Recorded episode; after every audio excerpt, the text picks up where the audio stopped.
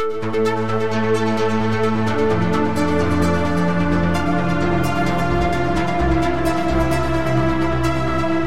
and welcome to the Sensibly Speaking podcast. This is Chris Shelton, the critical thinker at large, coming at you on this Halloween day of 2020. That is when this is dropping. And you can see I am dressed for the occasion in my generic Halloween costume, uh, which, uh, if you caught my um, critical conversation show last night, you know this is also my my Halloween costume there too. And so uh, I am welcoming this week back for another round of legal interrogation my friend Ciprian Ivanof, who I have had on the podcast before to discuss legal activities. And even our first podcast was a little bit of an analysis and, and, and talk about the Scientology justice system and it's the, the pros and mostly cons of that. So, anyway, I welcome Cyprian back. Hey, welcome to the show. Hello again. And unfortunately, I forgot to be in my costume. I don't have a tinfoil hat right now. yeah, sorry about that. I should have given you a heads up about the Halloween episode here. Um, Ciprian is a licensed attorney in the uh, District of Columbia in Washington, D.C. And um, and he and I have had some very, very interesting, both on and off the air, have had many conversations where I have I've, I've gone to Ciprian and, and asked about legal issues. And it's kind of a funny thing. You know, one thing I didn't this is kind of funny funny consequence or unintended consequence of being a content creator like I am, where I've put out, you know, hundreds of podcasts and videos talking about things with lots and lots of different people are the friends you make and the and the connections that you make with people out in the big wide world of various disciplines and professions. Psychologists sociologists neurologists and and lawyers. And so I will often um, because I make friends with with my guests often, not all the time, but often, I reach out to them and and have questions about all kinds of stuff. And I've invited Ciprian on today because, you know, I thought we'd record one of our conversations about some of my questions because this last week had some pretty interesting things happen uh, in terms of cults and uh, destructive cult activities. Uh, Keith Raniere, or Raniere, or Renier, or however you say that guy's name, Keith Raniere, I guess is the is Raniere is the um, former leader of NXIVM, which was a business consultation sort of life, you know, coaching sort of cult. It was a non-religious cult, and I believe it was because it was a non-religious cult that the FBI was able to investigate and move in and and uh, and you know, action was taken against uh, Keith Raniere, and he was just this week found or sentenced rather. He'd already been found guilty, and now he was sentenced this week to 120 years in jail. So basically, he's never coming out. He's going away, and he's and he's not coming away, coming back. And uh, while the world doesn't particularly mourn his loss, um, it was a you know there were comments about it being a pretty steep you know, uh, uh, sentence. I mean, that's, you know, there are murderers who have gotten less time than that. And there are other crimes of, you know, that you might consider of a more serious nature, Or even though, let's be clear, I'm not trying to give Keith a pass. And I don't personally think it was too stiff a sentence. But I do, I just thought I'd, I'd address that point with you because you made a really cogent point right before we, we hit record about that. Your, your take on this? As the famous saying goes, uh, we do not we do not uh, hang men for horses. We hang men that horses may not be stolen. Right. Well, the point of enough. a lot of these punishments is to intimidate the sane and reasonably law abiding away from doing certain behaviors. And it's easier to dissuade a cult leader from committing crimes than it is to dissuade a mass murderer from being crazy. Right.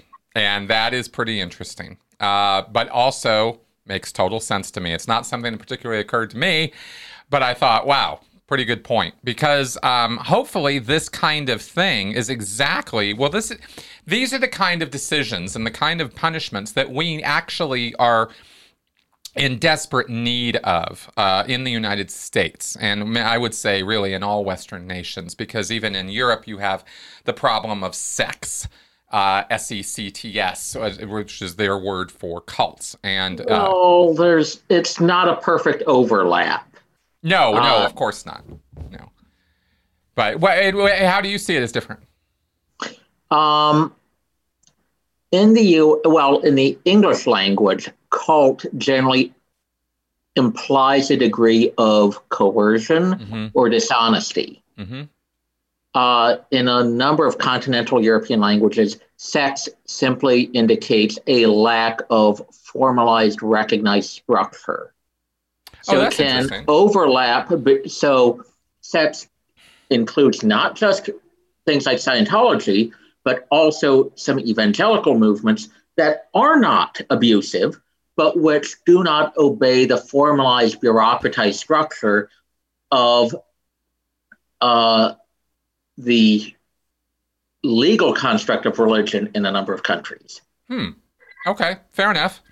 Um, I also I normally think about um, it's mostly in terms of the uh, language that's utilized in, in, European nations that I've run across when I've interviewed or talked with Europeans about cults. Uh, the word sects is always brought up as you know a sect as uh, as how they talk about those groups versus how we talk about them as destructive cults, I suppose. But you know, at the end, I suppose it's neither here nor there. I find it interesting that France, I've been learning in my uni studies that uh, France and the UK, the United Kingdom, both are the are are the only countries we're aware of that have actual laws that address these groups specifically, or are trying to address more broadly, even in the UK I really shouldn't say the the the law I'm referring to here is just to address cults because it's really it's really not. It's really more about domestic violence. But there is a coercive control law.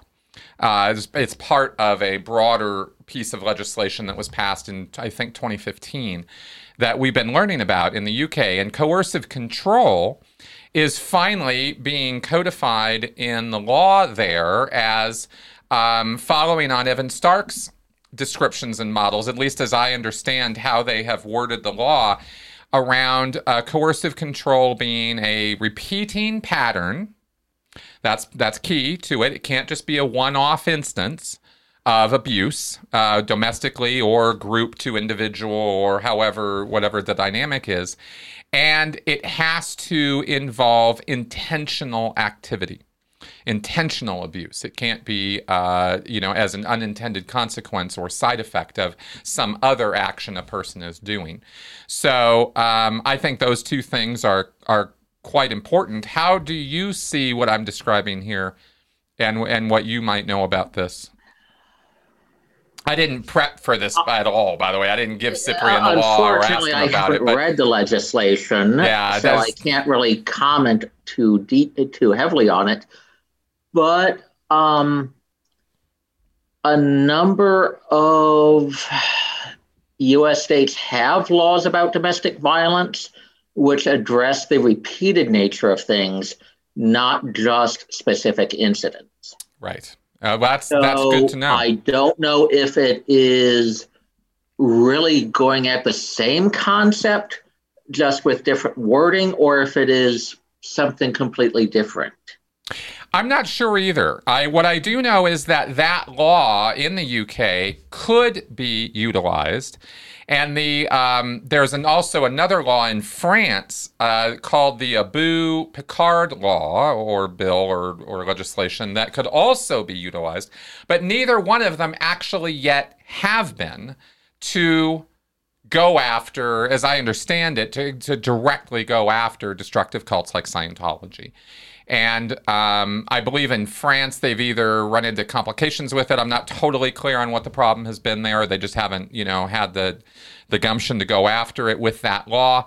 And in the UK, they have not yet addressed the cult problem. They have used that legislation almost uh, uh almost uh, exclusively for instances of coercive control in interpersonal relationships. Um, and as with anything in law, specifics matter.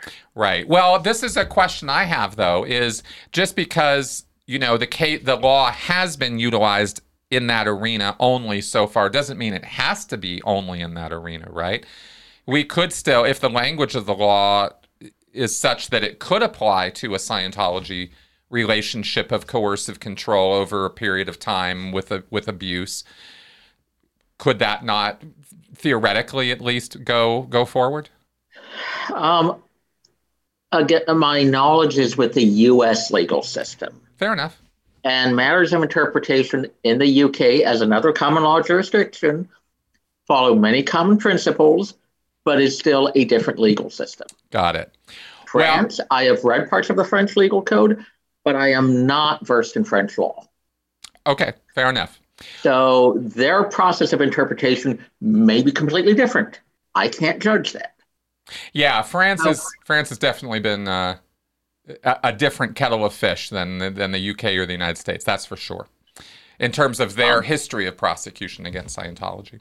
In the U.S., a law that might uh, be unconstitutional because of the way it is enforced or conducted can still be considered constitution constitutional if it can be enforced constitutionally.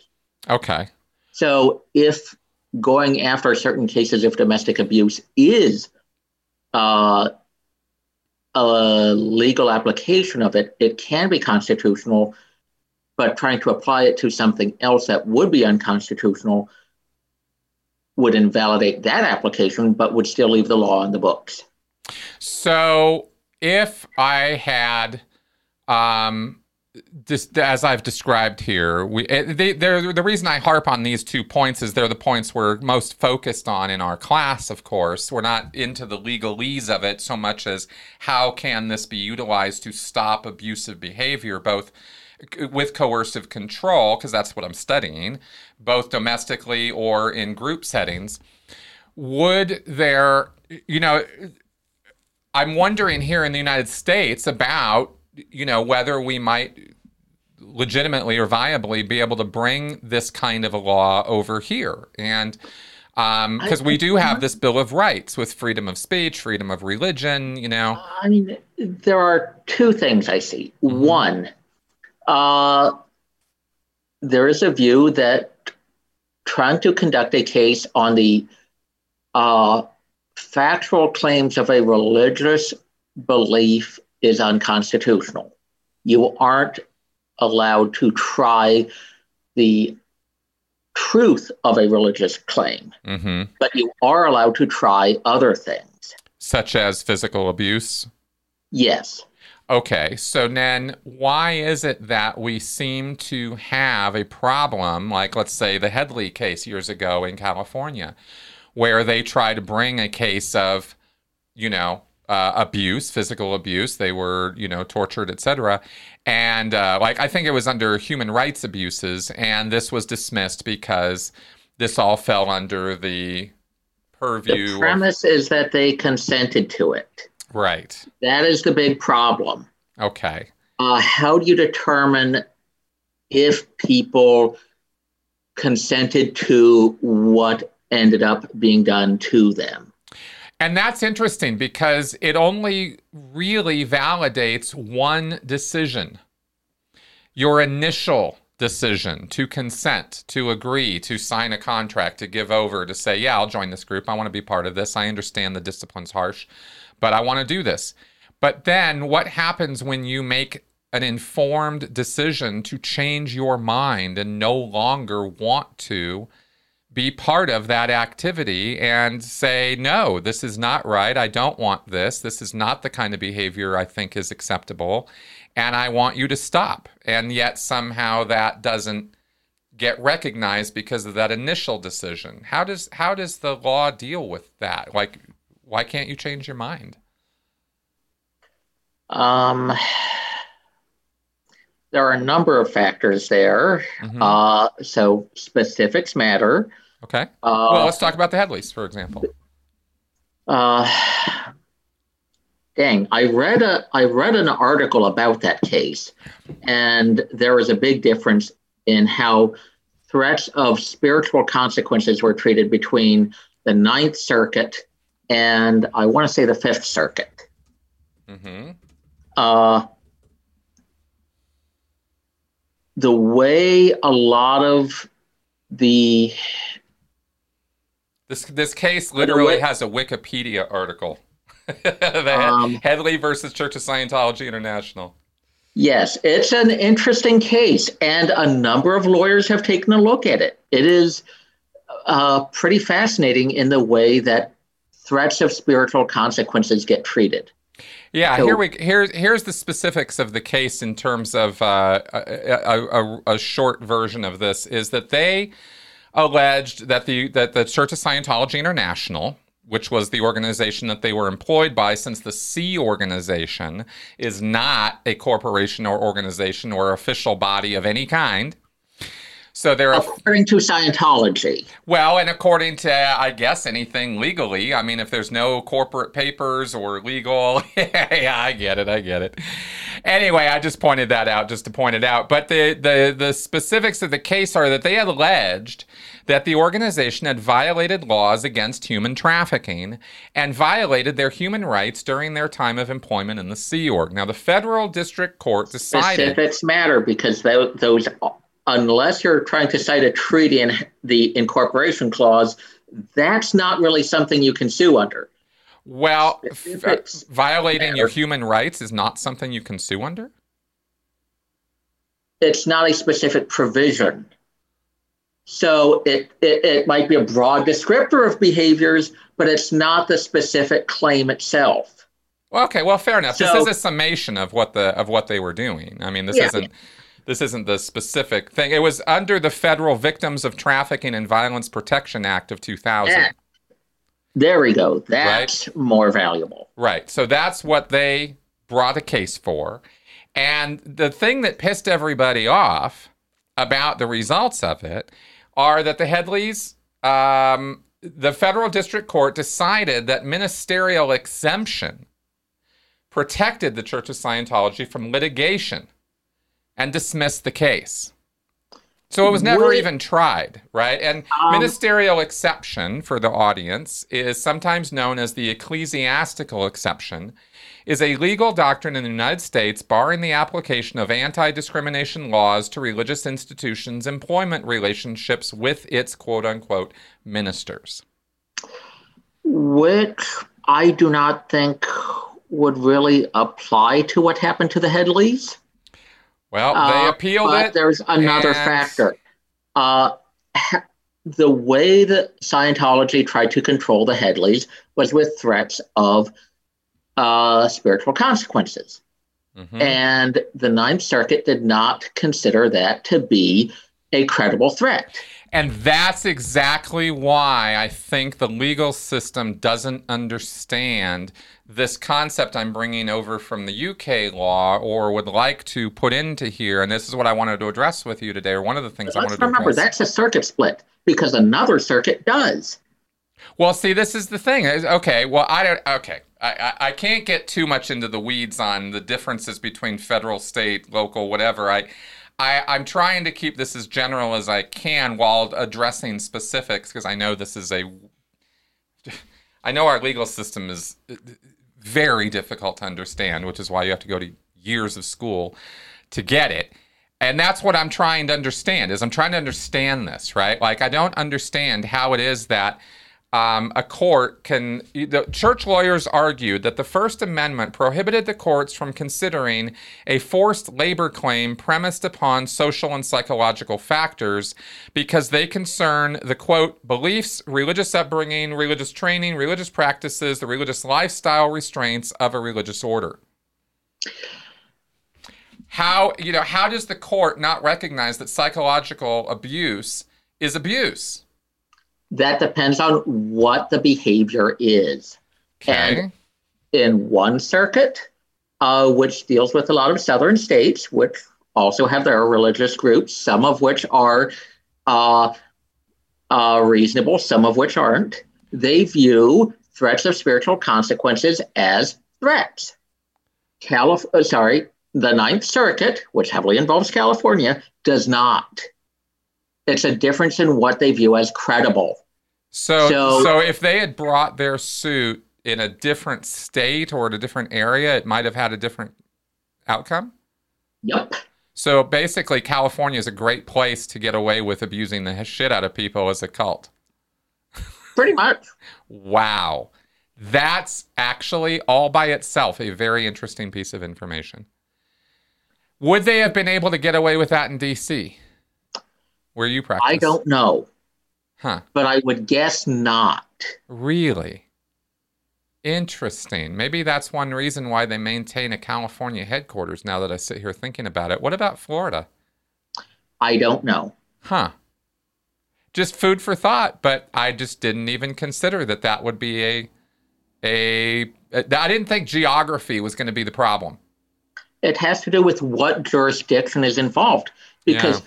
Cases go from the trial court, they go up to the federal trial court, they go up to a circuit court which reviews all those trial courts. They make their own rules, and then some of those cases get heard by the Supreme Court.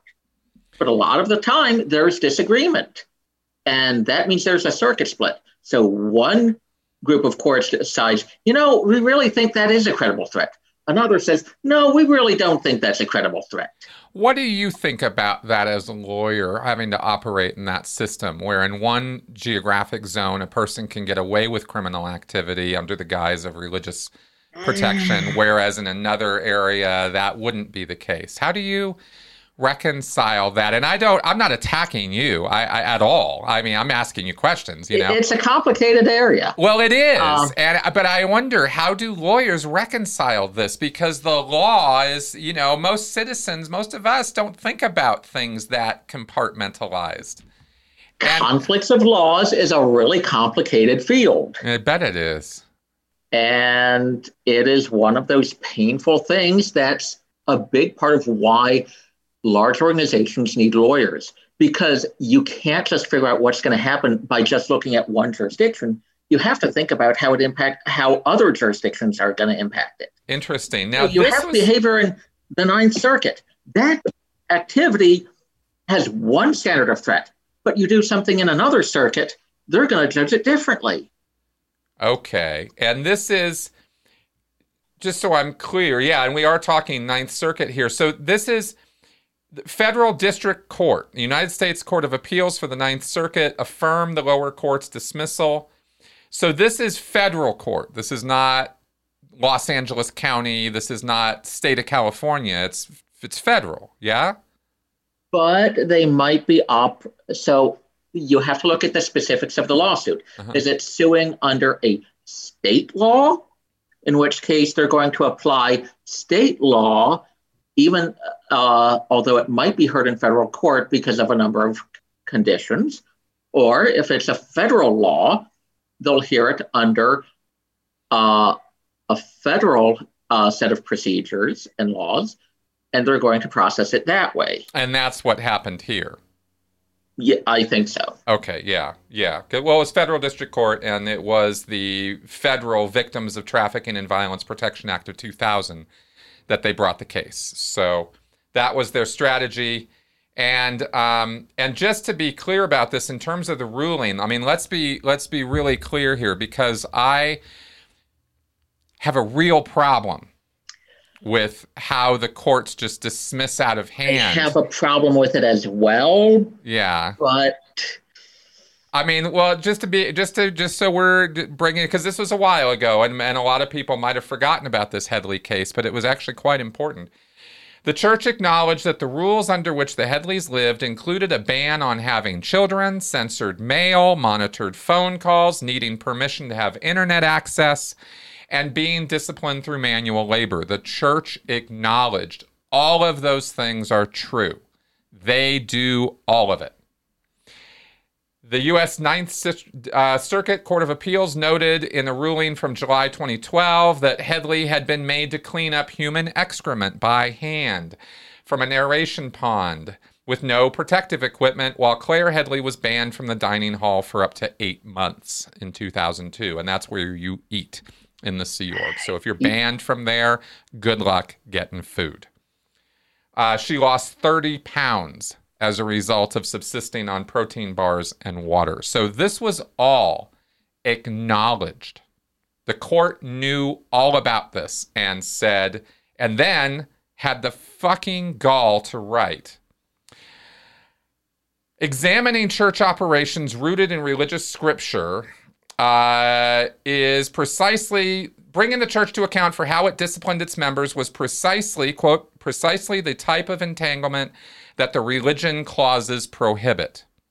So they look at all this battery, litany of abusive behavior and just go, eh, religion, we're keeping our hands off of this. We're, in fact, prohibited from doing anything about this. Am I reading this right? Uh, you may be reading the court's interpretation right. yes. I may not entirely agree with the court. Right. Um, right. So interesting. It seems that this court, and this was back in, let's, uh, you know, this was in 2009 when they sued, and um, 2012 when it was reaffirmed, and that the lower court had gotten it right on appeal and they dismissed it.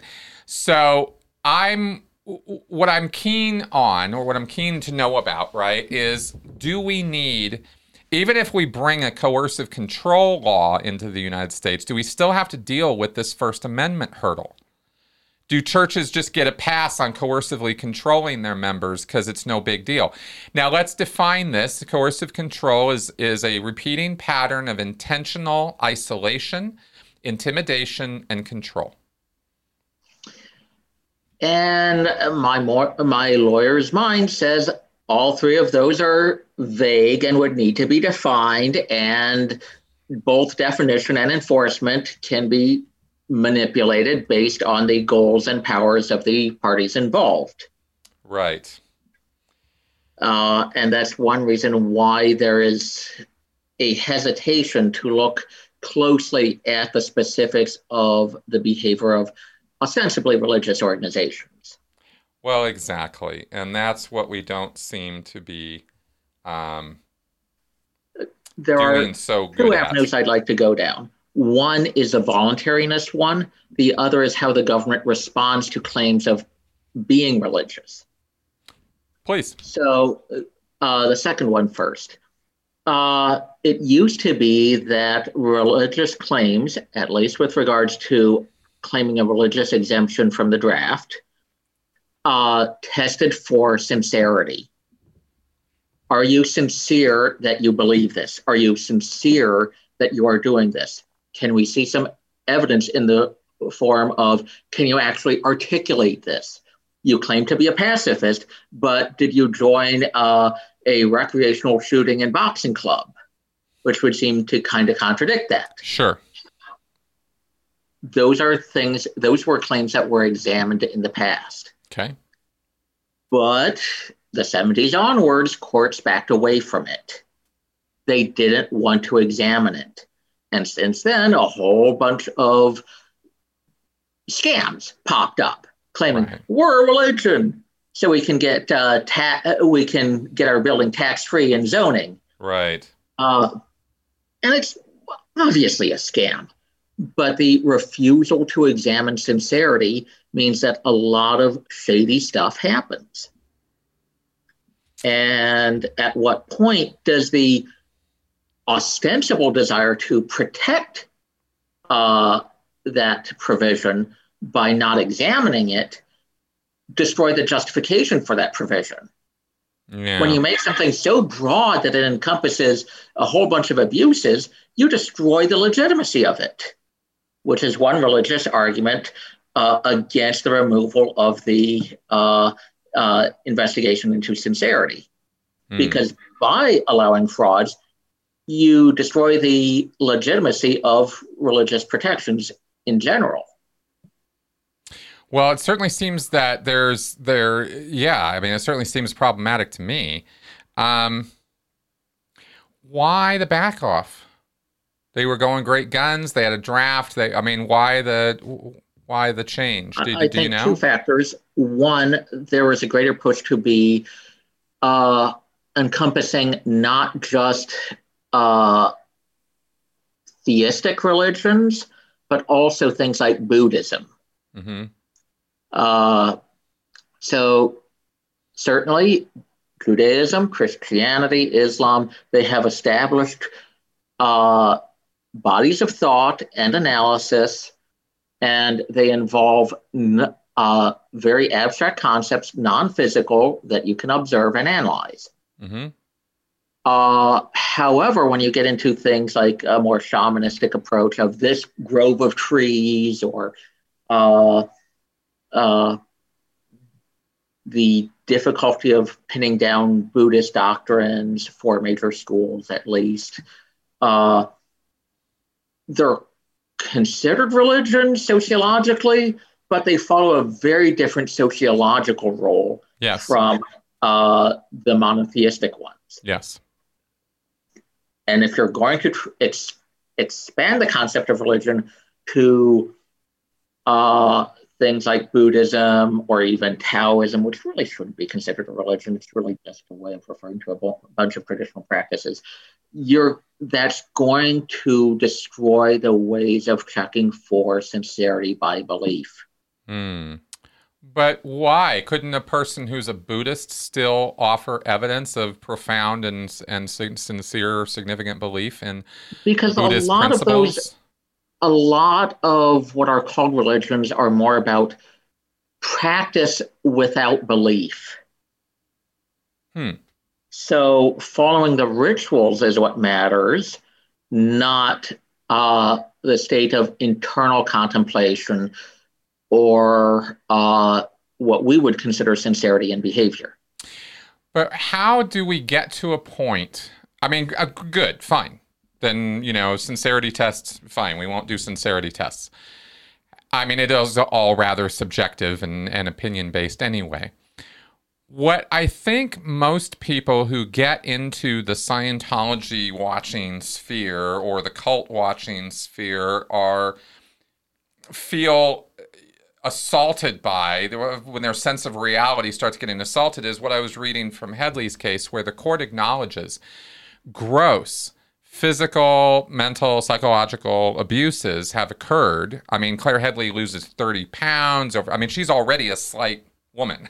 and you know and there is this abusive behavior and it is shown to be an ongoing they didn't even get to trial but even in the even in the beginning parts of the case before it was dismissed they were shown that this was a repeating pattern, that this was abusive, that they considered it abusive, and yet it gets a pass. And so what I'm guessing because of the religion angle, it said right there, the court looked at that and went, nope, this is what the religious stuff and that goes to the for. second element. Oh, well, that, well, I taught, mentioned it first, voluntariness. Mm-hmm. Because you can consent to a lot of stuff that would seem seem shocking if it was imposed on you, but if you volunteer for it, mm-hmm. then it doesn't seem problematic. So, in this sphere of religion, this seems to have some sort of weird.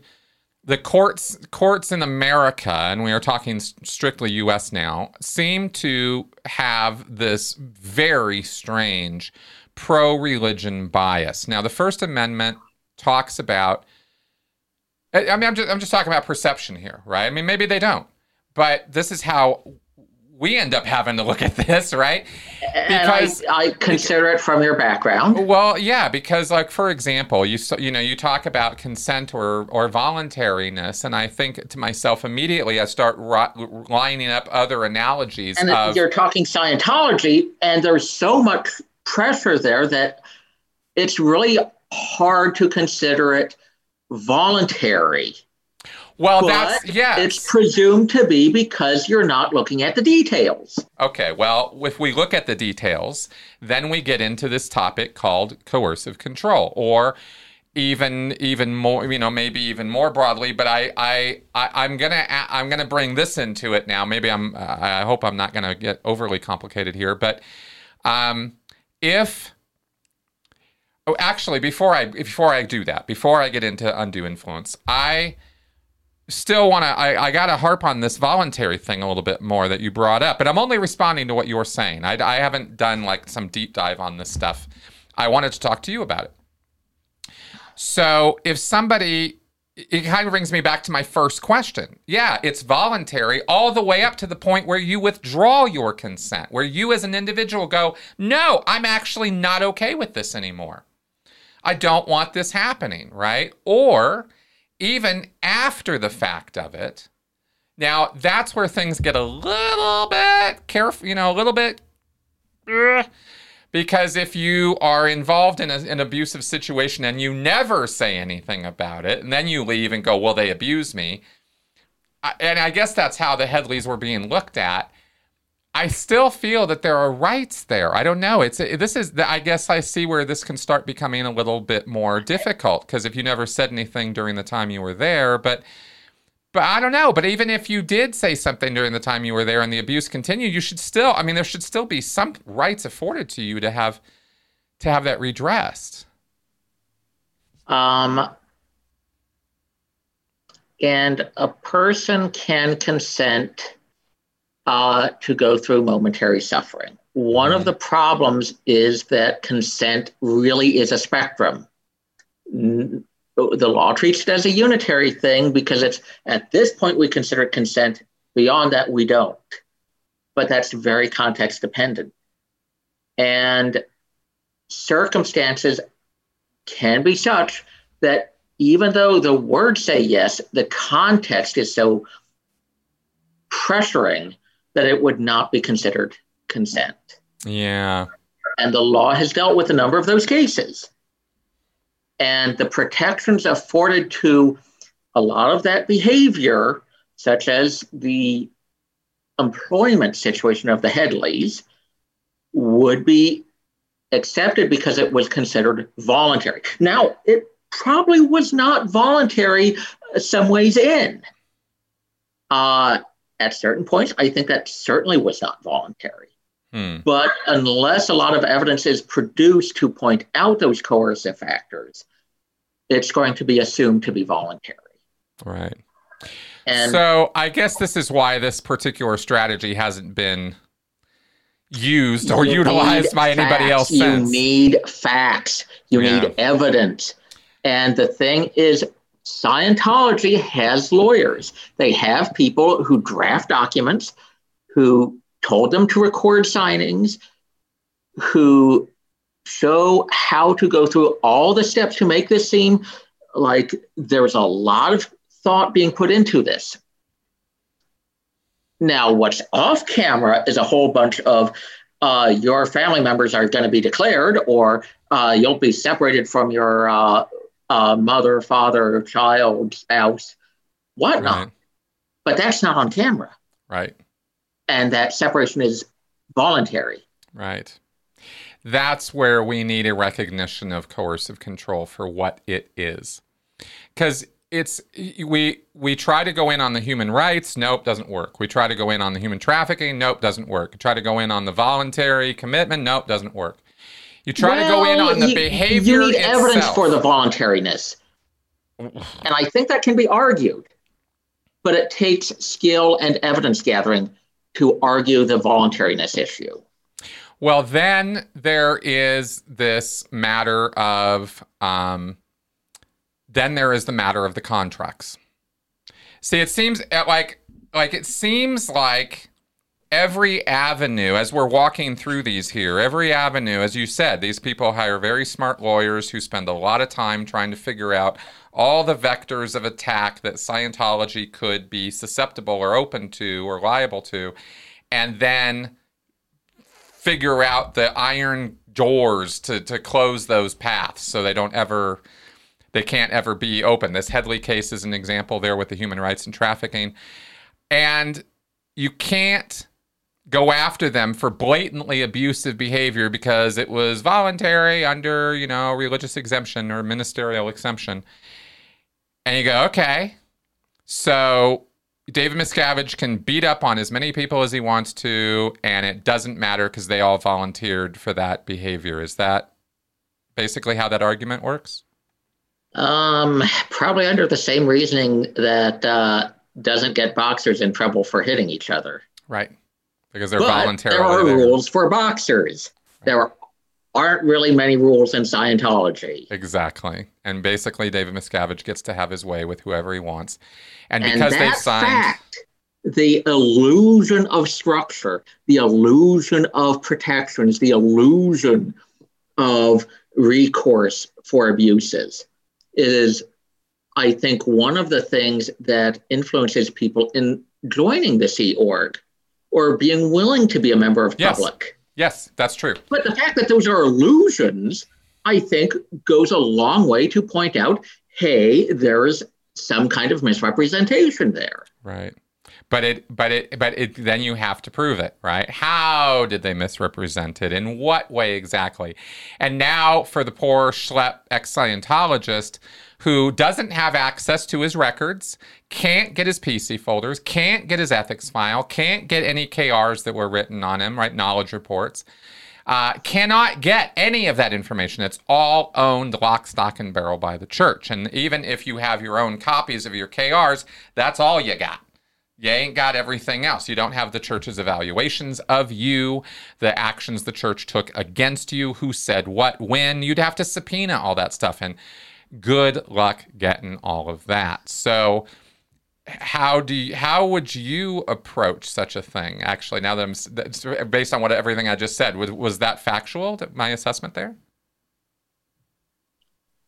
I think probably. Let's bear in mind that I am I am licensed to practice in, practice in DC. I am not representing any clients uh, related to Scientology. Of course. Um, I am not providing legal advice. Rather, I am speculating on a hypothetical situation. Yes. This is and, and maybe we should have said that at the beginning because that's a, that's and that's it that's the only basis on which we are ta- which I'm talking to you right now. I'm not trying to you know get people to sign up with you or let's go sue the church or anything. This is a theoretical conversation about questions I have and have had for a long time about some of this stuff. So um, and this is provided for entertainment purposes only. and education. Yes, for sure. Education. Actually, it's, uh, it's really the point. Um, I'm going to do with a hypothetical Sea Org member who joins under a number of assumptions about justice and ethics and protection, uh, etc gets subjected to a degree of physical violence and harsh work conditions and eventually leaves and then go then has people chasing after him for his freeloader debt. Yep. I'll work with that hypothetical. Great. Pretty typical. Uh, in that uh, in that billion year contract, the time frame or lack of pay itself is not itself a problem. Mm-hmm. La- relative lack of compensation is not by itself uh, abusive. Mm-hmm. Uh, what matters more for a lot of people is the procedural unconscionability. Is it done under the threat of coercion? Mm-hmm. And at least initially, it may not be. But then again, it's Scientology. They've probably known of people who've been declared. They probably fear for the state of their Thetan uh, without the benefits of Scientology uh, tech. Yes. So that's a carrot, but it's also a stick. Mm-hmm.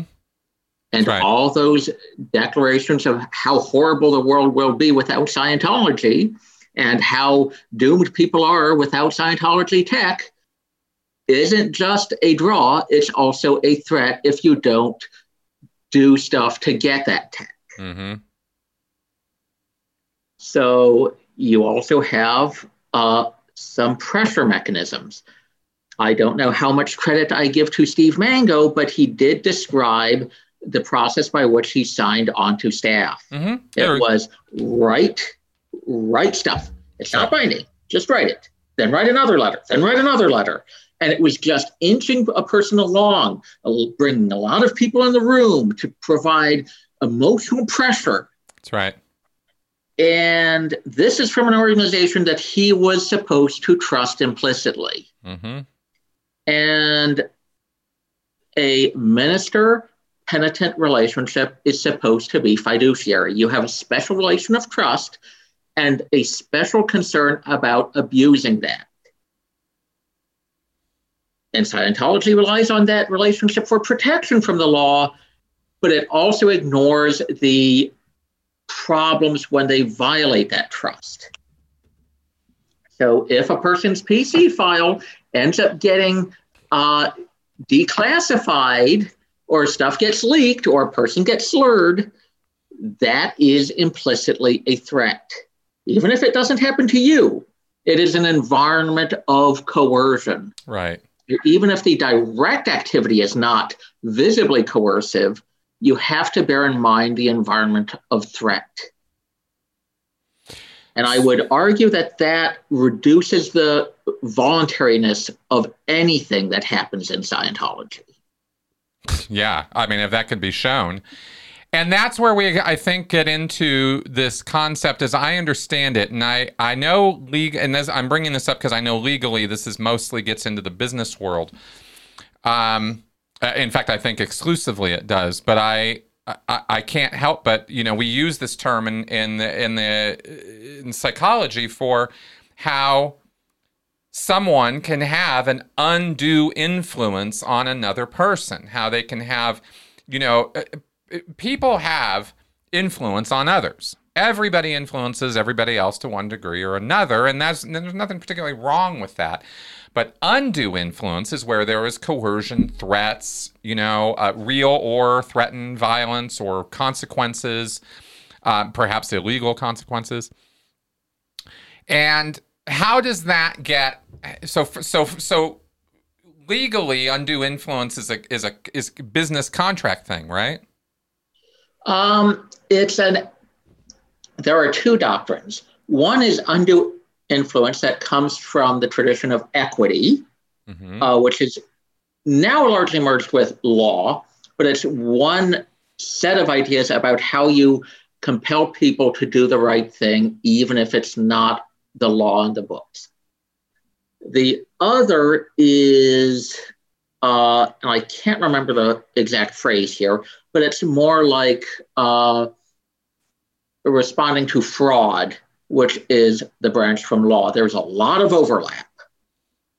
So, undue influence generally pertains to close relationships, but fraud might be more general. Okay. Could I, that, I remember the terms?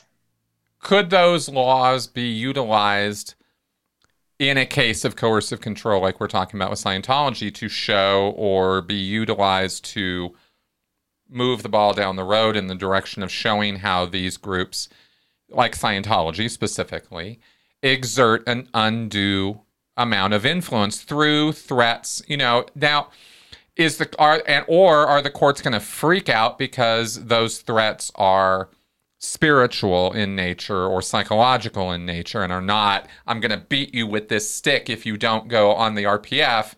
Instead, it's you're going to lose all your connections, you're going to lose your family, all your friends, and uh, we're going to kick you out of the church and you're never going to have spiritual eternity ever again. You know, they, they leverage the belief and they leverage the future against you and your connections against you. There's nothing physical there, there's no overt physical threat. And the spiritual eternity is a religious faith based belief, but it is leveraged against you to adjust your behavior. So, can that be looked at by a court somewhere as illegal behavior uh, uh on, on, the, on, the, on the basis of undue influence? Looking at contract cases, mm-hmm. uh, a special relationship can be considered undue influence and grounds for uh, rescinding a contract uh, or taking it back. And that was the thought that I had with Valerie Haney, who got her case thrown out again this last week. Another you know, thing that happened this last week where Keith Raniere goes to jail for 120 years and we're never going to see the light of day again. But Valerie Haney, who had to escape from Scientology in the back of somebody's car, uh, in the trunk, she's climbed in and, and escaped, right? Uh, she can't get her day in court because of this exact factor, right? The contract law that she signed a contract. And unfortunately, I haven't read the exact complaint. Uh, so this is one of those things where well she's not bringing a case matter. on she's not bringing a case on undue influence she was she was filing a civil suit for you know kidnapping false imprisonment just straight up criminal activity and she was trying to bring a civil suit because they couldn't prosecute criminally nobody will pick it up so they go after it in a civil suit and the civil suit gets thrown out because you signed a contract that said you know, that religious arbitration was going to be the way that you were going to go about dealing with any problems. And again, speaking to what you said earlier, you go in, you sign this contract on good faith, thinking that you, if the church has a problem, you have a problem with the church, there is an internal system of conflict resolution which will resolve this.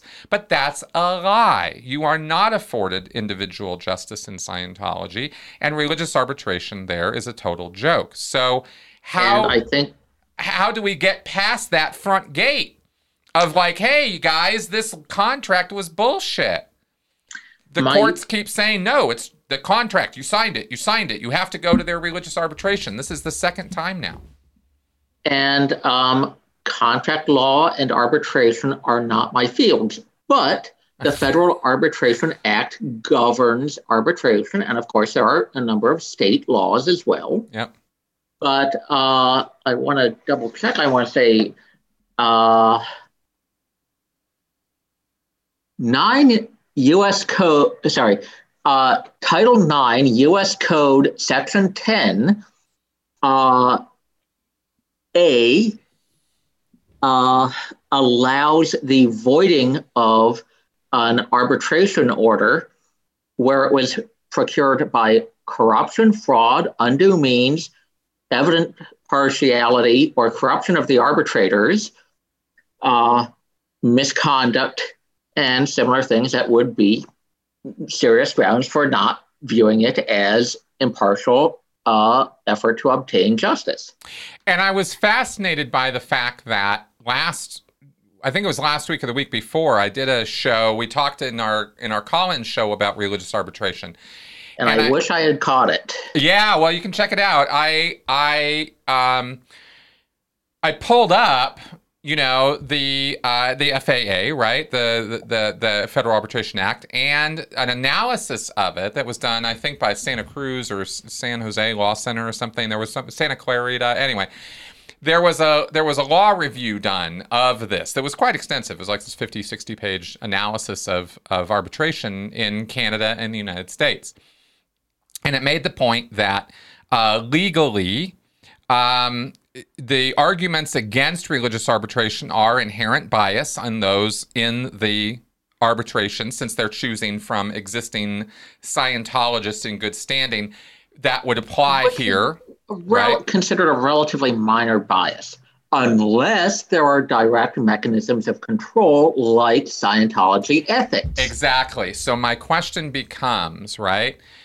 Um, that see, because the court said, yeah, we don't care about that. That that that bias that exists on the part, because this goes on in Judaism, in Islam, in in lots of religions, they have their own little court system. And a lot system. of those arbitration systems actually work pretty well because they have uh, impartial. The, the, yeah. the Orthodox Jewish arbitration system in London is considered one of the world's best arbitration systems.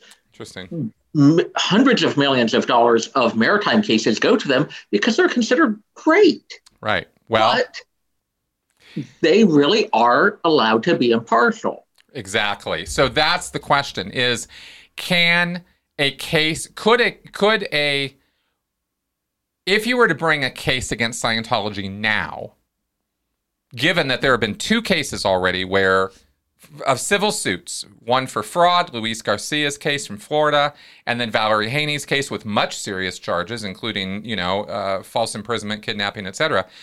If if both of those get thrown out before the judge even lets anybody look at it because of contract law, is there some legal maneuver or strategy where that can get addressed first?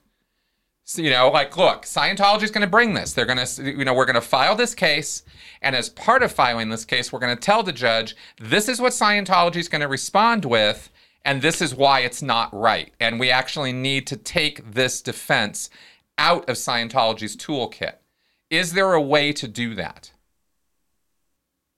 I don't know. That requires specifics. That requires looking at the case law of when arbitrators had been declared uh, too biased uh, or well, other similar problems. Well, I'm talking about undue influence now because their uh, decisions, or even allow uh, people to bypass the arbitration. Well, that's what I'm talking about. Is canceling it.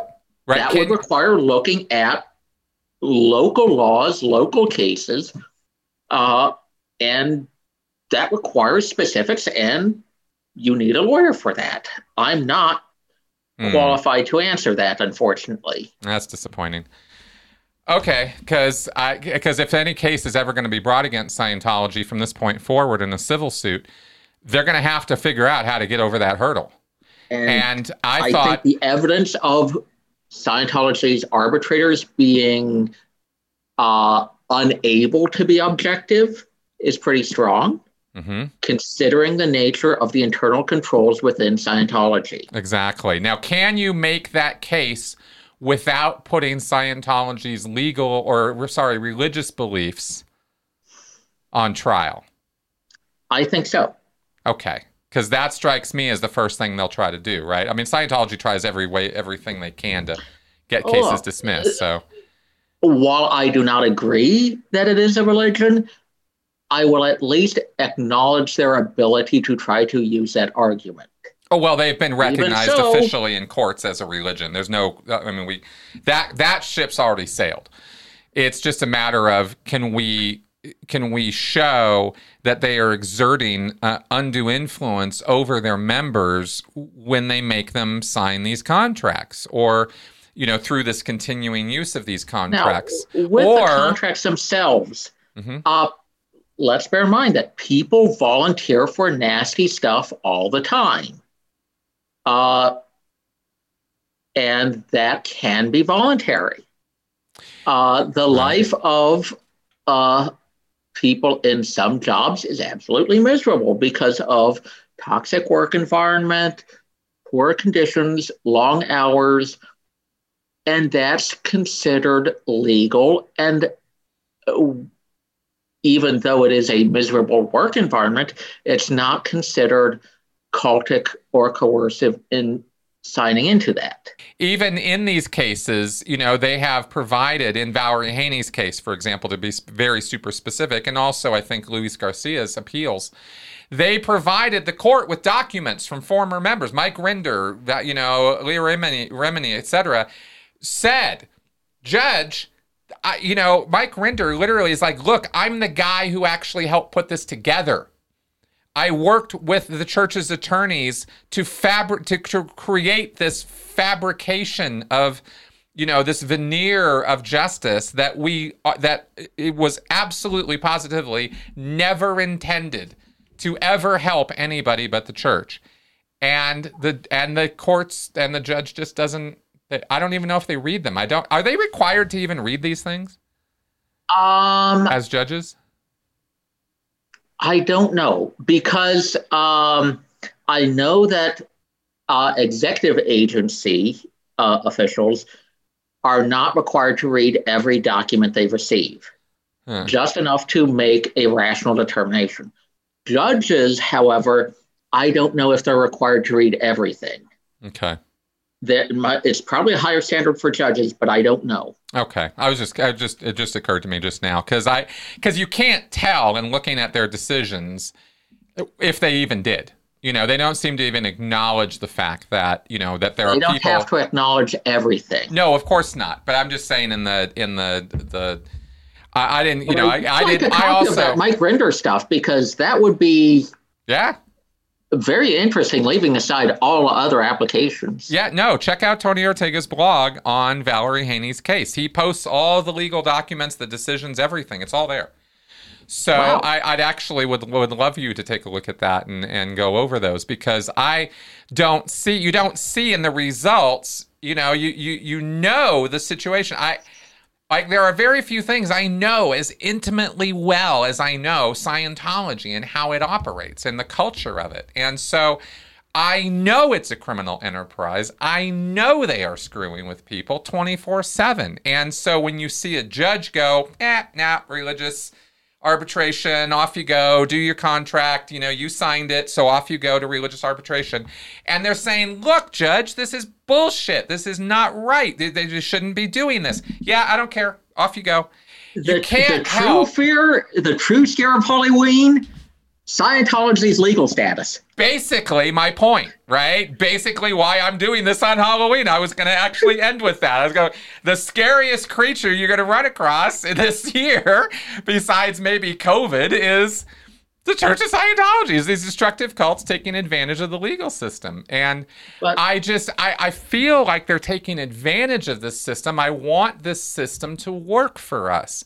But I have to be honest with you that the thing that drives me to contact you about this in the first place is I am honestly starting to really wonder if there is any legal avenue of redress for the wrongs committed by these destructive cults against their members. I think so, but you have to be careful with your argument. Yeah, because yeah. you uh, let's remember, uh, judges encounter lots of hyperbolic claims all the time. Well, it true takes that. patience to avoid getting jaded and just throwing everything uh, back at people on the assumption that they're lying. Right. And when you have a controversial body, uh, and I think Scientology certainly is controversial. That instinct needs to be especially controlled, but is it is also especially strong. Right. So Man, when you get into that, you need to focus on the exact argument because there are many arguments that can cause a case to be dismissed. And a judge can dismiss a case because it is brought under on the wrong grounds right. because the procedure is off. They're supposed to make some allowances for that. But procedural failings can also sink a case uh, because you haven't presented enough evidence. Uh, and I think there's certainly a lot of evidence about Scientology, but not necessarily enough to support the specific legal argument. Interesting. And this is one of those things where details matter, exact arguments matter, and know that Scientology is going to try to hit at any weak point, even if it means twisting words. Right. And that is where you need an alert mind capable of arguing specifics on a dime. Hmm. And it's not something a person can do on their own. Right. No, it's not. That much is clear. And it seems that there are um, you know, I don't want to be unjust in this, but I have not been impressed by the lawyers who have been bringing these suits and their lack of preparation and understanding of what it is that they're actually dealing with when they take on the Church of Scientology. It just seems like they don't quite come prepared bringing their A game. And I wonder if that's because of the quality of the attorneys or the quality of Scientology's attorneys or if I'm just misassessing. I don't know, but it feels that way to me. I don't know. I haven't observed those cases specifically. Yeah. Scientology has a reputation for throwing mounds of paperwork at mm-hmm. people and for bringing in a whole bunch of factors outside the courtroom to pressure people. That's right. Both of those things are true. And that is not something lawyers normally deal with because judges usually shut down the mounds of paperwork, uh, and it's rare that people uh, can throw a whole bunch of outside the courtroom factors against attorneys. Usually, attorneys themselves are off limits, even among mobsters. Interesting. Interesting. That that itself was interesting. Huh. Yeah, this is difficult, man this is frustrating. It's frustrating as a as a as a trauma survivor, former member of this of, of a group, and now somebody who's you know I'm trying to learn about this subject in a much more broader sense, and trying to figure out how we how we can help these the the victims of these groups, you know, because um, there's a catharsis there to be had, you know, and you can when you can strike back against your abuser in some fashion that's effective and useful and, and shows the world that they can't get away with that kind of abuse anymore, it matters. I think that kind of thing is important. But we seem to be hampered by a justice system that is more involved in the you know the, the the the the commas and the dots and the t's and stuff than than justice and this is the and i know i i always i always have to put my friends on the spot for the failings of the systems they're part of and it's and it's awful because i'm not trying to to to put you under the you know okay Ciprian now you have to answer for the legal system but but as somebody who works in it, can you understand the frustration of, of the people who outside of it who don't understand all the complexities of it and feel helpless to do anything but shake our fists at this system that refuses to acknowledge that psychological coercive control is a real thing. And the irony is that I have an easier time with the legal system because I see recourse in it that I don't see in uh, in the court of popular opinion. Yeah, well, uh, the court of popular opinion. There's a different way yeah, of thinking no, about things. That's for sure. I I don't like the fact that we have to try the case against Scientology and against most other destructive cults and leaders, by the way, from Teal Swan to, you know, Jim Jones and everything in between. You have to try these people in the court of public opinion because you can't, because of two factors. One, everything we've talked about already. And two, even if all of that was still even even with all of that, the additional hurdle for people, and this isn't your fault. It's not really any individual's fault, but somehow this this this is just an unsurmountable barrier. Is the time and money it requires to bring a case against these people as a trauma survivor without being re traumatized in the process. That's hard. That's, That's a rough one. One of the nasty side effects of the presumption of it, of innocence and the demand for evidence. But more than that, it's it's it's not that principle that's actually at fault. It's the inaccessibility of the legal system to the regular Joe, you know, cult survivor, right, or Sally Sue, whatever. They, they don't have the money. They have usually been bankrupted or financially raped as well as psychologically and emotionally destroyed by the by their experience with the group. They can barely I mean there are trauma survivors people who come out of these groups who can't even say the word of the group they were part of, the name of it, right? Like this is like there is work that has to be done with some of these people in order to get them back to normal. Uh, it's years of work, and, and then we have to deal with everything from statutes limitations to you know all these writs and orders and legal documents that you cannot get through without hiring lawyers and then you need to hire not just any lawyer because apparently lawyers the, the skill level and, and area and everything else matters so you got to find the right lawyer who's going to actually do it right and then you got to pay them thousands and thousands and thousands of dollars just to possibly be told.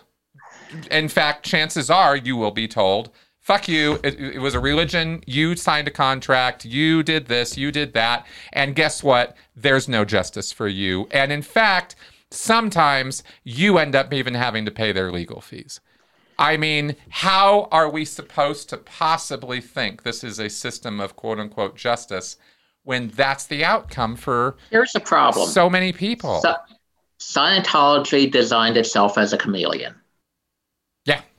Yeah. A lot of the structure of society uses the legal system to enforce promises because a society where people don't adhere to their reciprocal promises is one where things don't get done very well. Mm-hmm. Uh, we need co- contracts to be enforced for things as simple as where are you going to eat? So contracts are essential to civilization. You also have uh, the need for contemplation, moral analysis, and trying to discern a purpose to life. So religion is essential. Mm-hmm. And you've got to protect that. For because sure. otherwise you're going to have so many interfactional conflicts that things are going to get destroyed. And I'm not and happened I, in the past. And I'm certainly not debating any of these points. I, I am starting from first principles. Yeah, and and I don't argue with these with what you've mentioned so far. I believe I believe all of these things can be true, and somehow we can still we we still need accessibility to the system for the common man. But here's the thing, Hubbard, uh, a lot of cult leaders try to reinvent the wheel, uh, and they don't understand bureaucracy enough to survive the initial scrutiny from law enforcement. Okay. So when the first raid comes, some people bug out, some people get sickened by various crimes and they report it. And when the police come, the cult leader can't really defend themselves effectively in court. Uh, and the whole thing crumbles. Who's that leader of the FLDS? Oh, yeah, Warren, uh, Warren Jeffs. Yeah, the guy who had 62 plus wives and a lot of the minors. Yeah, he's in jail they forever. managed to co opt part of the local state bureaucracy. Yeah. But they didn't have the legal clout to uh, keep a lot of the scrutiny away from them in terms of contractual issues. I think what really sunk the FLDS was ex members asking for their property back. Really? It, because trying to get a criminal investigation when the local cops are controlled by the FLDS isn't going to get very far. Right. But when it's local of people asking about things as simple as property deeds, you don't really have the local authorities being able to stop that. Man, feels an awful lot like going after Capone for his accounting. You know what I mean? Like it's like okay, I guess. I guess this is how we have to do it, but it's frustrating, man. I just got to tell you, it's as as a as a non legally trained person who doesn't really understand the system beyond conversations I have with you and the limited degree of experience I have with it. It's frustrating. And remember, Hubbard was in the Navy. Hubbard had to deal with Navy bureaucracy. Hubbard had been subject to a Navy investigation. Mm-hmm. So the whole concept of what evidence is there, what role do witnesses play, uh, what is the interest of the bureaucracy in just maintaining order? And in that environment, he was able to both design a method of internal control, but also appoint people to be able to uh, mollify the outside bureaucracy. And Scientology aren't stupid criminals. They do stupid things, they do crimes, but they aren't your typical stupid gang member. No. They they plan their crimes in a way that tries to stay maybe a little beyond the law, but at least close enough that they can run uh, and say, "Well, we didn't realize it was illegal." Right. Uh, so it's somewhat well, defensible. Well, let me make it even darker because Hubbard's takeaway for as of um, abusing it constantly. Ni- 1955. March 1955, Hubbard, quote, the purpose of the suit is to harass and discourage rather than win. The law can be used very easily to harass. And enough yep. harassment on somebody who is simply on the thin edge anyway will generally ca- uh, be sufficient to cause professional decease, if possible, ruin him utterly. That's where that's the full quote there. So that's cases as intimidation. That's when the justice system itself becomes part of a destructive cult's coercive control mechanisms, then something's really wrong. You know? And I think yeah. that might be part of it, it. Maybe what I just said might be the summation of the actual point of frustration that us ex cult members feel watching this nonsense play out in courts where it, it's taken it's cost these former members thousands tens of thousands of dollars just to get there and, and then they get told fuck you you got no leg to stand on. We got nothing for you off you go. I got to tell you man i you know at the end of the day it's dispiriting? There yeah. yeah it's it's it's morale destroying. And the problem for the court system is how do you distinguish between someone who did it voluntarily and just had some emotional bitterness later and an actual abusive situation.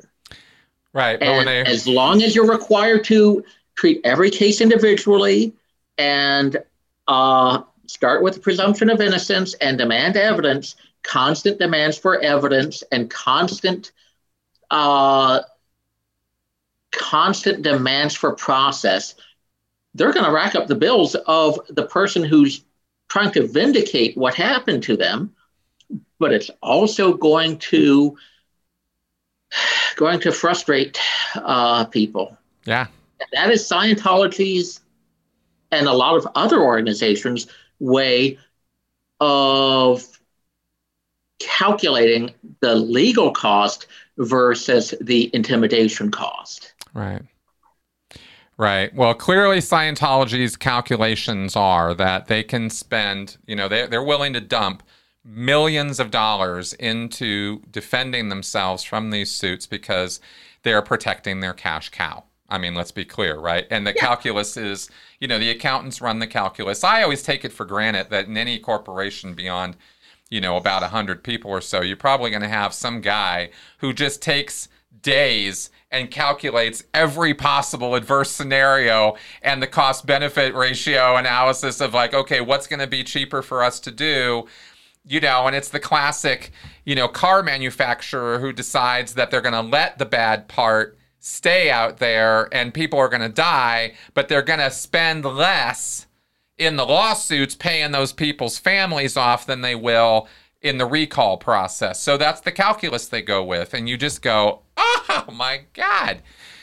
But that's, uh, I think that's where Scientology's at too. And they, in law and accounting, there's actually part of the generally accepted accounting procedures, uh, which is a body of rules about accounting, uh, which discusses how you count the liability of lawsuits.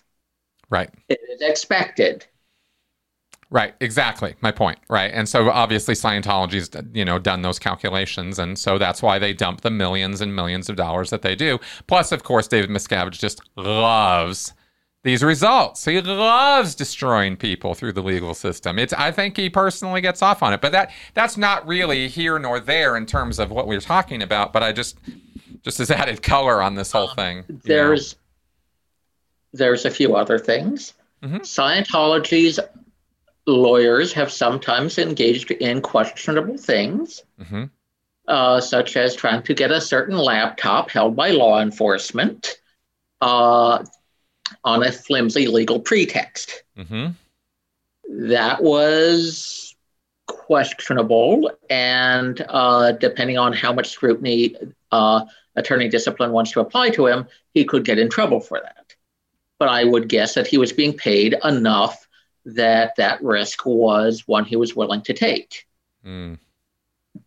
Even so, yeah. I'm sure some Scientology lawyers do mildly shady things at the very least. I'm, I ask you a question here about about this because you're a lawyer, and I actually support the argument that everybody deserves a good legal defense, even scumbags. Right? I really do. I, I really, I, I, I enjoy the privilege of living in a country where we have a system where that is a core belief of the system. A core fundamental of the system is everybody has a right to a fair trial, jury of their peers, etc. This is something I think that is invaluable as a principle, even if it's not acted out, you know, and even if I can sit here for an hour and and complain about the injustices of the system, I still believe in these core principles with all my heart.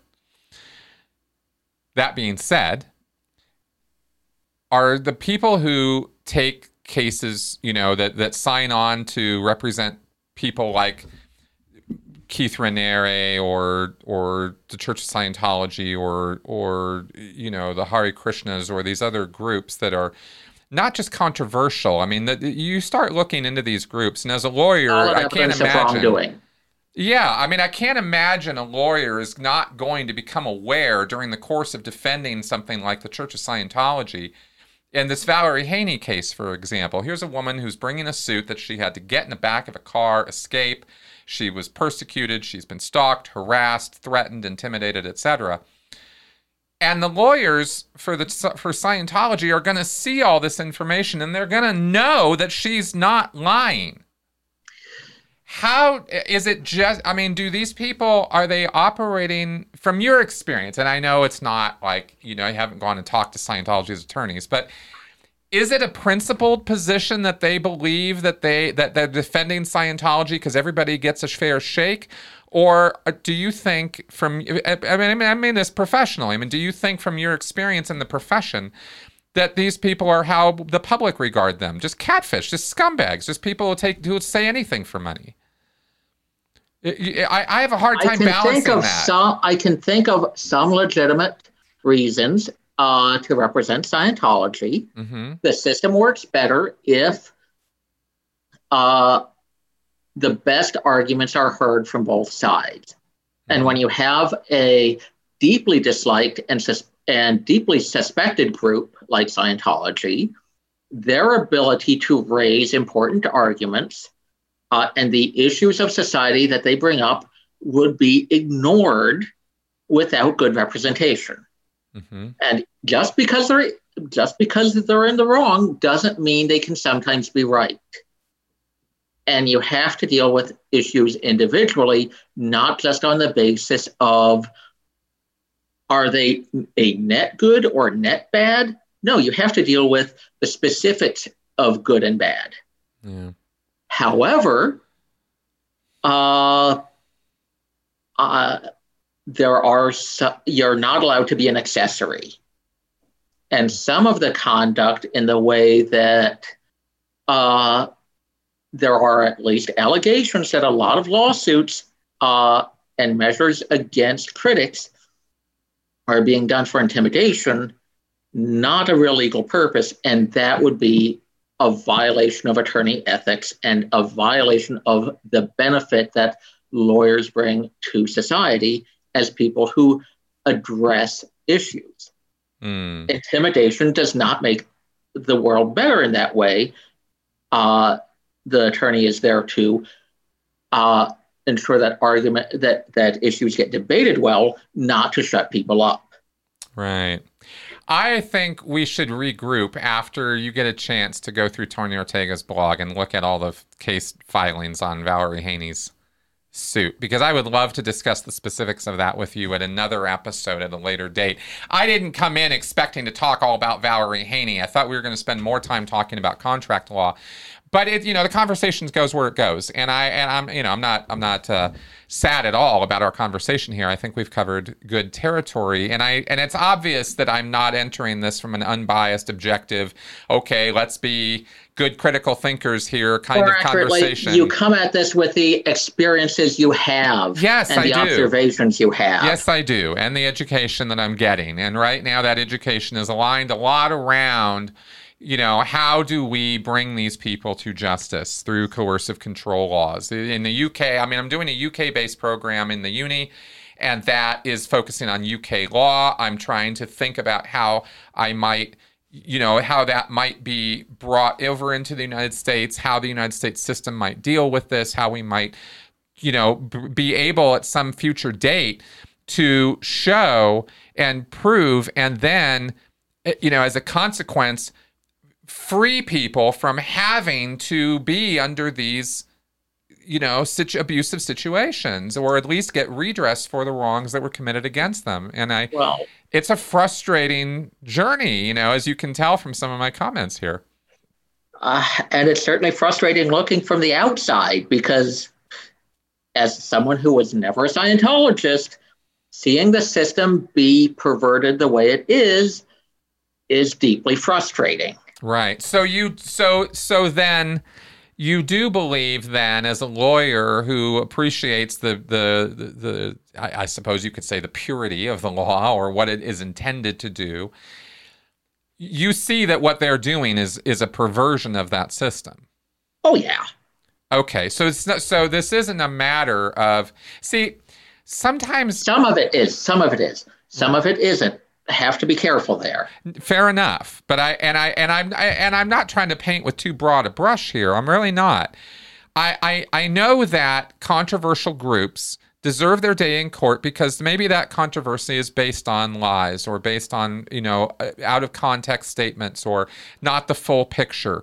We see this over and over again. I've talked at, at length about court cases where, you know, the public thought one thing when the facts of the matter were the exact opposite and the jury has no choice but to render a non-guilty verdict in a case of a cop shooting or something for example and and and people's heads explode because they don't actually know the specifics of the case but then of course you get other instances where you know like Breonna Taylor I think you might have been following some of that in the headlines Okay, well, I, have heard various allegations, but I haven't been able to dig into it. it. Fair enough. Well, it's come out today, and and so I wouldn't expect you to be totally up to up to whatever on this. And I'm not pr- pretending to be an expert on Breonna Taylor's case, but I read this morning that the grand jurors who, you know, were who had to, you know, not prosecute the cops involved. Uh, were not even presented with the charges that they wanted to indict these officers on. It wasn't even on the table for them to do it. So you also get, and, I, and all I'm going to say about that right now is that you know clearly the the the you can have human error enter into this too. You can have agenda and you can have bias and you can have people just make straight up stupid mistakes. And the justice system can appear to not work because of that too.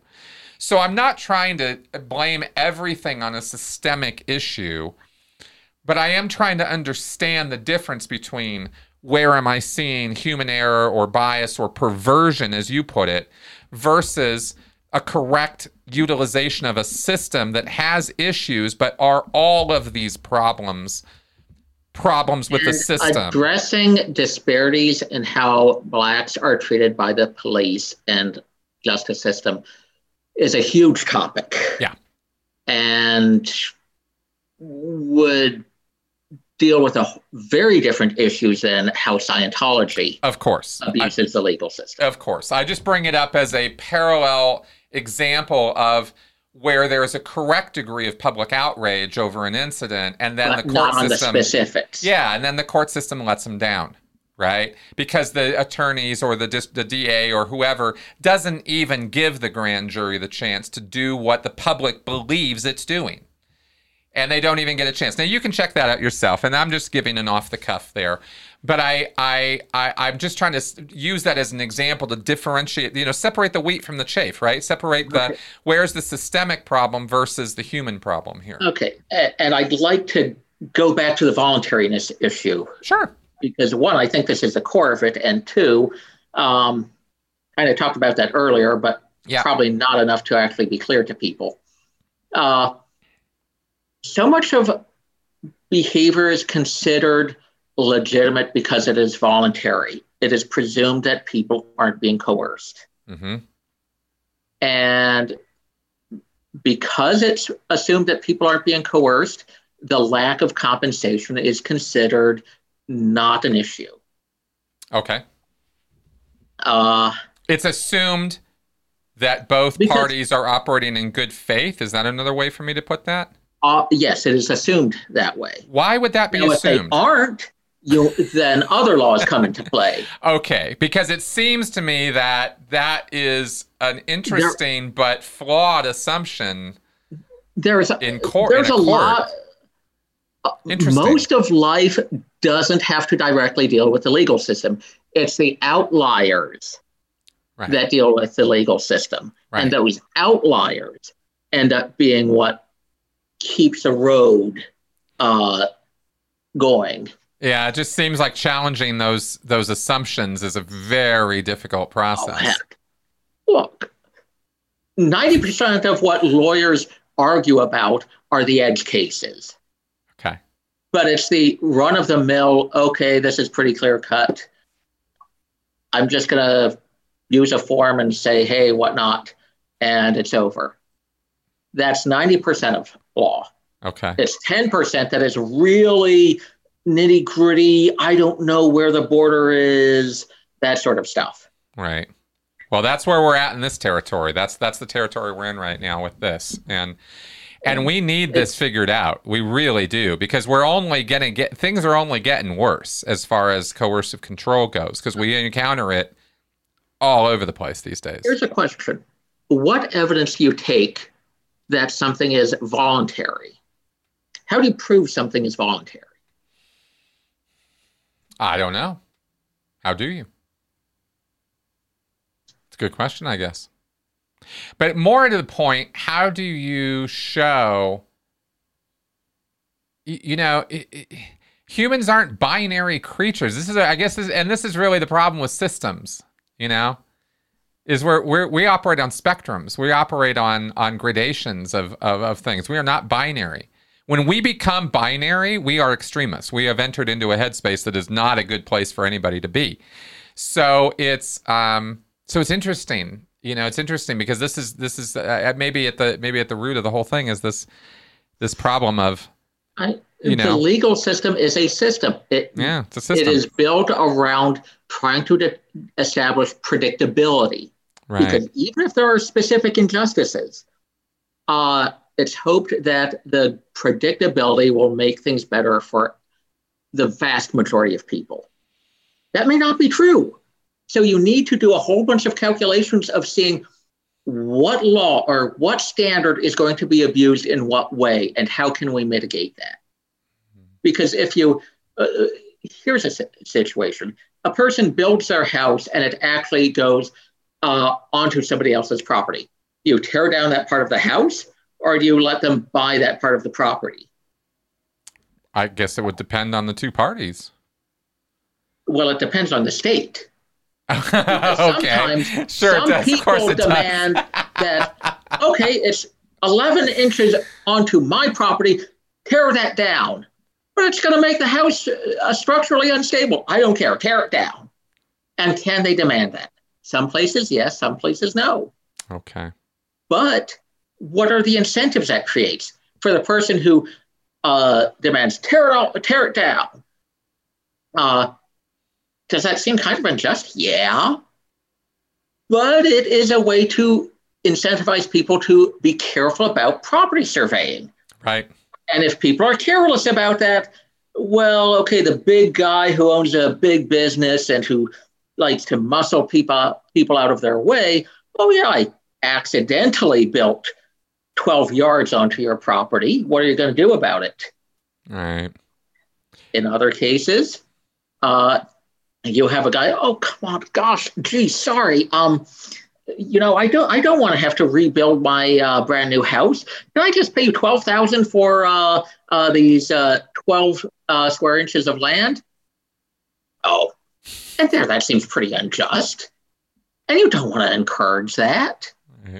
But how do you balance the hurting someone who made a genuine mistake despite some careful efforts at surveying, uh, versus trying to avoid the abusive guy who commits accidents. Right.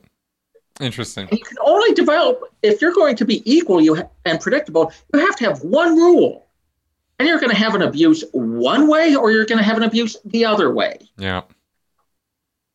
And welcome to the life of a lawyer. You exactly. have to say, okay, my client yes, he did this, but the consequences would be so much worse. And the judge has to determine okay, is this true? Is this false? Where's the evidence? Because I can't just make a guess. I'm not allowed to guess. I'm required to make a call based on evidence. Oh gosh, everybody's going to hate me either way. Exactly. That's, eh, you know, I get the point, man. You're absolutely right. I mean, this is, and you have made the point many times, and and and rightfully so, that context matters, and that every single case has to be looked at on its own merits because the contexts are different. Every person's going to have their own individual experiences, and for those of us who are advocating for the victims, who are ourselves victims, we're and very prove that you're a victim. Oh no, That's I get it. Thing. I get it, and I understand, and I and I do. I, I understand that part of it. I think maybe um, in the case of you know, when you see things like Valerie Haney's case or the Headley's case, the frustration comes from the fact that they didn't even get their day in court. They couldn't even get the ball that far down the road before it got kicked to the curb for reasons we know. We know are total horseshit. And that's difficult to deal with. And that's why this conversation. Yeah. You know? And understanding how that happens is one of those things where you have to remember that courts deal with hyperbole all the time. Right. As do cops. Unintended. That's right. As do cops. And, this is, and, and, we forget about that because we look at the hits, we look at the misses or whatever, and we forget. If, if we're concentrating on the bad stuff, we don't want to look at or we forget about or we negate the good stuff, or vice versa. And that's humans. That's that's that's what that's what we do. I I guess then after having gotten some of this off my chest, and maybe moving towards wrapping the show up because we've been talking for a while now, is I'd like to say that I think. Um, I, I don't think it's hopeless. I mean, after talking with you here, because I have gone in that headspace, I'm going to just be straight up. I have definitely said and tweeted and thought it's just not any use. It's not even any, why bother? Why bother trying to take him out legally? It's it, you know there's no use. And I don't like thinking that way. I don't want to be defeatist. I don't want to be the person who says, you know, the naysayer who who turns into the well, nobody's done it so far, so it can't be done. I don't want to be that guy. I want to be encouraging. I want to be optimistic. And it is hard sometimes. But I, after talking to you, it seems to me that, um, and tell me what you think about this, that what we're really dealing with here is when you know, that Scientology has been beaten in court. They have had judgments against them. They are not undefeatable, nor is any other group out there. They are not undefeatable, but it requires, uh, you know, people who have a pretty good, strong head on their shoulders. And I'm talking about the lawyers now, you know, the people who are going to bring the strategy, who are going to advise their clients as to what to do.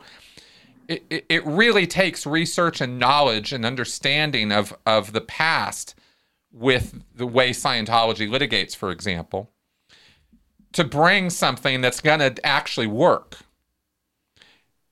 do you do you think that I'm right in that kind of stupidly simplistic assessment, or yes. am I missing something there?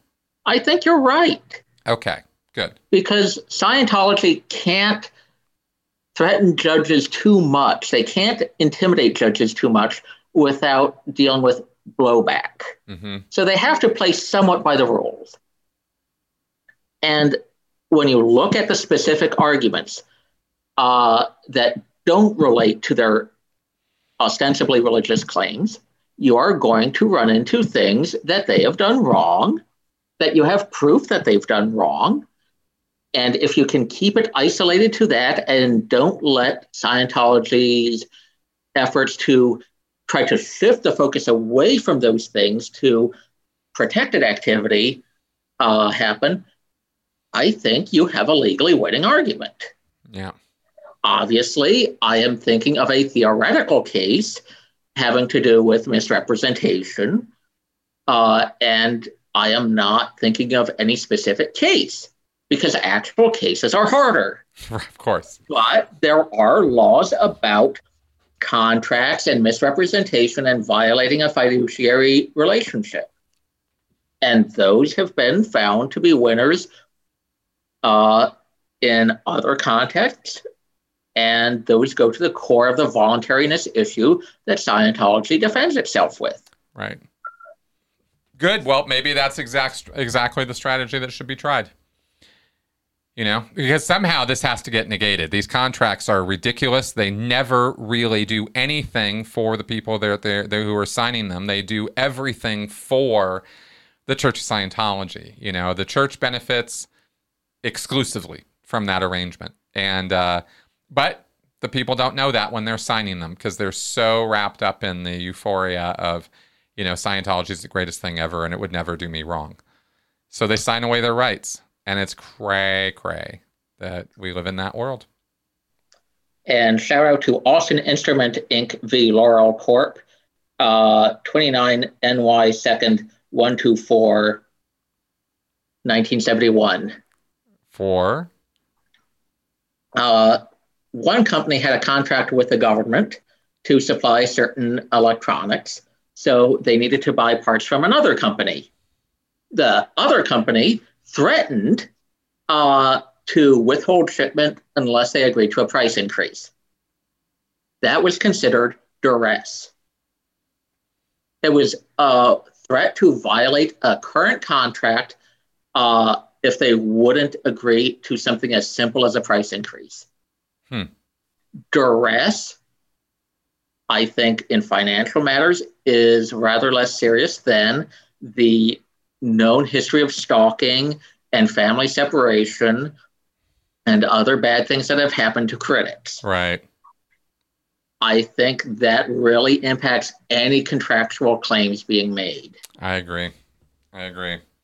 Well, hopefully, you know, hopefully somebody smart's listening to this out there because because we need the help man you know i'm gonna guess scientology's lawyers will be listening to this too. Uh probably or you know somebody in osa probably listens to all my shit but you know, I, I, I doubt that they're running down the hall right now, going, "Here's what they're going to do next." Right? I mean, this is just a podcast, but I I needed to sort this out for myself in my own head. I needed to be okay with what's going on because I haven't been okay with what's going on, and I don't mean that I'm okay with the results and it's all good now. I mean, I need to be okay with what's going on because it you is, have to have hope that things can get better. Yeah, I and really I do. Things can get better. Exactly, I really do, and uh, and I can see lots of avenues of hope. I really can. I can see lots of ways that we could do lots of good things.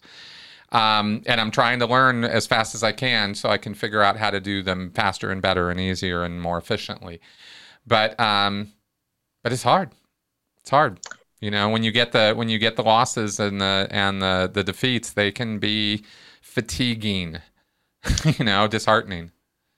Uh, it's one thing to have the courage to suffer. It's quite another to have the courage to achieve. Yeah, yeah, good point. Good point. Well, Ciprian, thank you very much for for letting me ramble here and ask you crazy, stupid questions and and go back and forth on all of this. I know as a lawyer, some I of my love to keep talking about contracts and duress and voluntariness. Okay, good. Well, like I said, I'd like you to take a look at all the specifics of of Valerie's case, and maybe we should go back in on that at a future date because I, I would be interested in talking the specifics of, of that case. And it was the latest blow you know, the latest activity legally in the Scientology arena. Masterson's case is a whole criminal thing, and I don't really have a lot of questions about that. I think it just needs to move forward as a criminal case, and the guy needs to. He's already been indicted. You know, he's entering his not guilty plea. It'll roll forward there, and I don't see the same level or degree of shenanigans going on there as I do in the civil suits. I think that's where Scientology really holds a lot more sway. So it'll be interesting, though, to see Masterson's case roll forward as well. But uh, anyway, again, Ciprian, thank you for your time and uh, attention to this and good natured replies to my uh, sometimes critical carping comments about the legal system. Carp diem, carp daily. Exactly. All right, man. Folks out there, thanks for listening. I hope you enjoyed this. Um, and I hope it was interesting, informative, and entertaining. And I will see you guys next week. Have a great Halloween if you're listening to this today. Otherwise, um, you know, have a great week. And uh, and may the force be with you. I will see you next week. Bye bye.